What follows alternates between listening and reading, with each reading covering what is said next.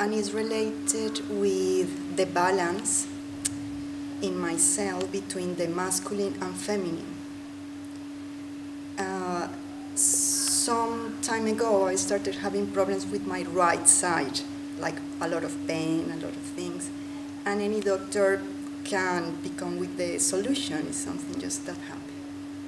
And also certain things uh, related with my ability to uh, take action in life. Uh, I'm very idealistic, very in my feminine side. But how I could, um, for more than a try, I cannot uh, take like this masculine attitude uh, in front of life, uh, be more active, more secure, more confident to uh, with myself, with the world. Uh, I think also I cannot find out that I reject in certain way the uh, the masculine energy, and it brings me a lot of trouble in my life because I think that things are not flowing. So I would like you to uh, guide me how I can overcome this.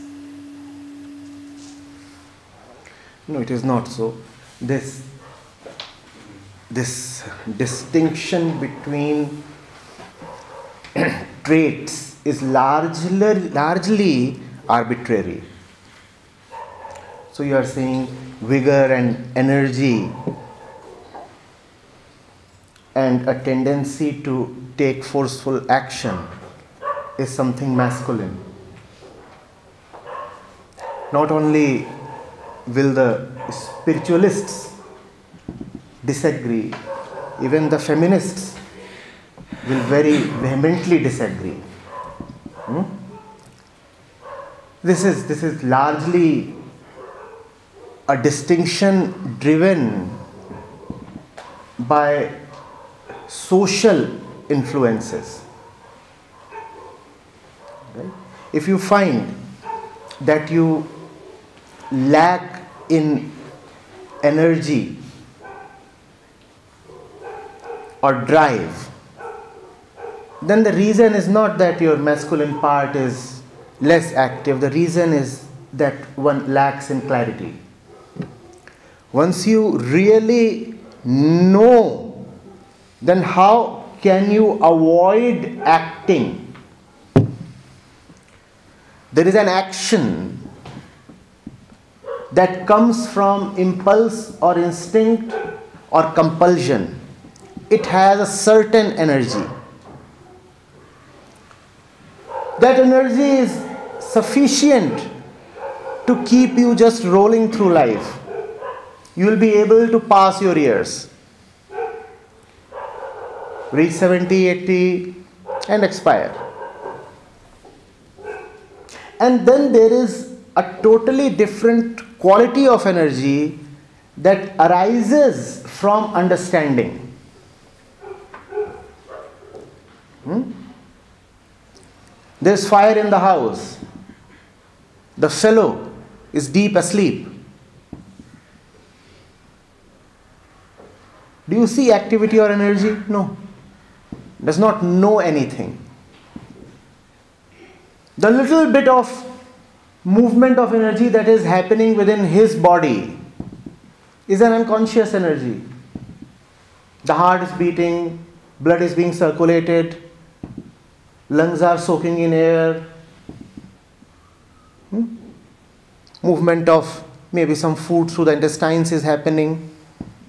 So there is still some energy flow sufficient to keep him alive for the while, but not sufficient to bring him to any kind of meaningful action. The way to bring him to meaningful action is to wake him up.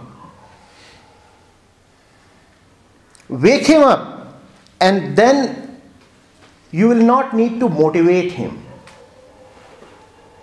The moment he opens his eyes and realizes that the house is on fire, He will do what he must do. He will go beyond all advices. He will create a route even where none exists. So, those of us who feel that they remain tardy, insipid, loose, demotivated, they must figure out whether they really understand their energylessness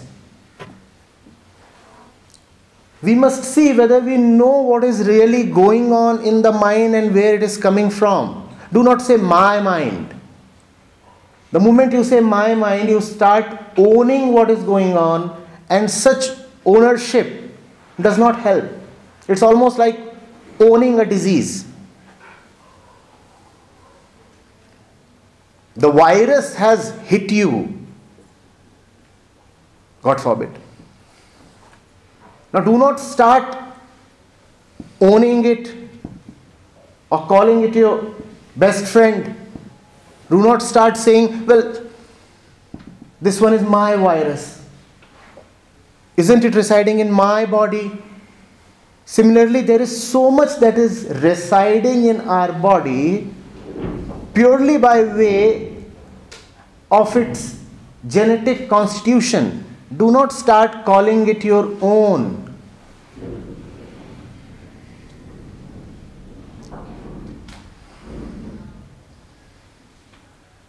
All the laziness, all the reluctance towards meaningful and vigorous action comes from something that is not you. And if it is not you, why must you take it so seriously and honor it?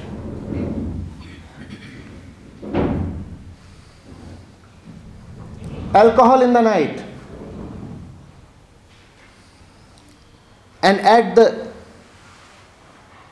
usual time in the morning, when you wake up, you find that there is an inner voice saying that you must have a couple of more hours of sleep. You say, you know, I am feeling like not leaving the bed. No, it's not you talking. It's a simplistic example. It's the alcohol talking. If you can call the alcohol as something external, why can't you call even the hormones and the other glandular secretions as something external? Why call them as me and mine? And if you do not see them as external, you do not see that the house is on fire. This is exactly what is meant by the house being on fire.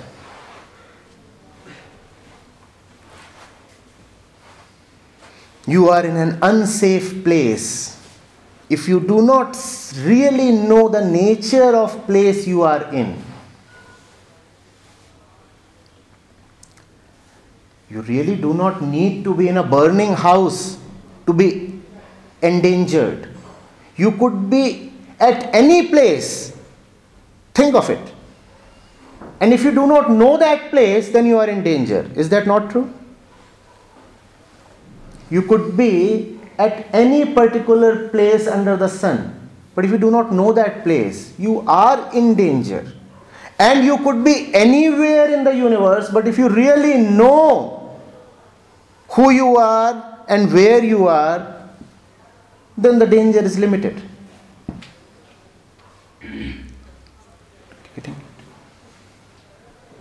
Safety does not lie in situations Safety does not lie in controlling the external environment.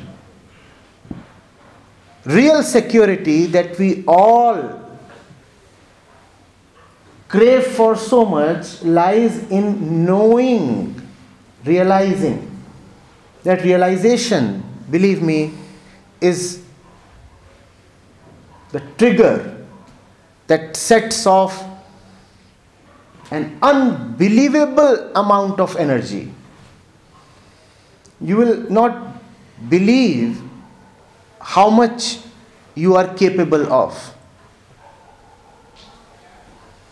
All the lousiness will simply disappear. Just be careful. Keep asking yourself Am I just confident or do I really understand?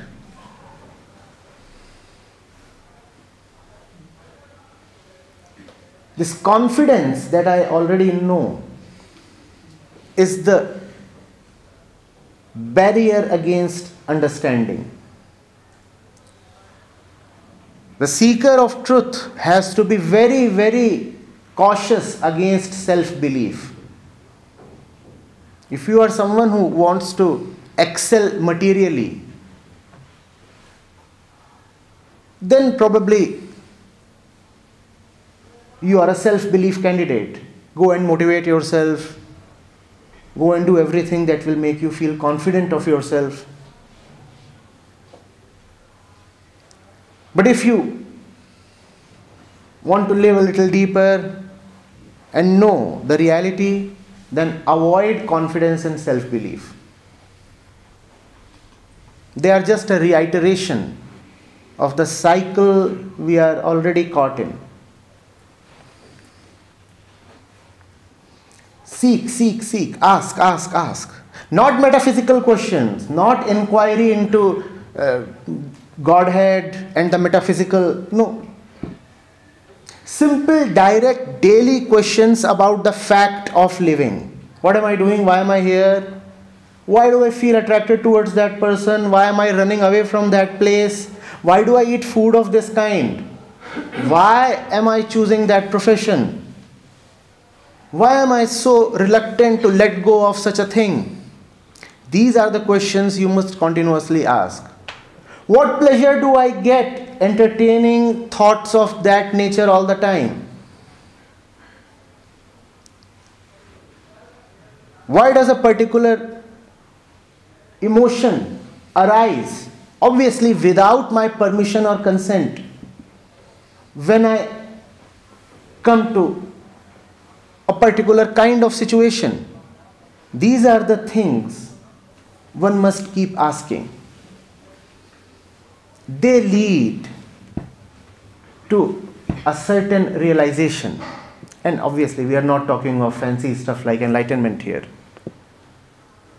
We are talking honest day to day life.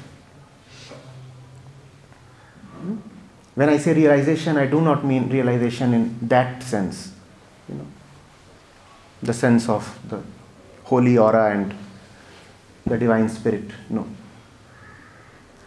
Realization implying comprehension, realization implying a clearing away of the inner haze.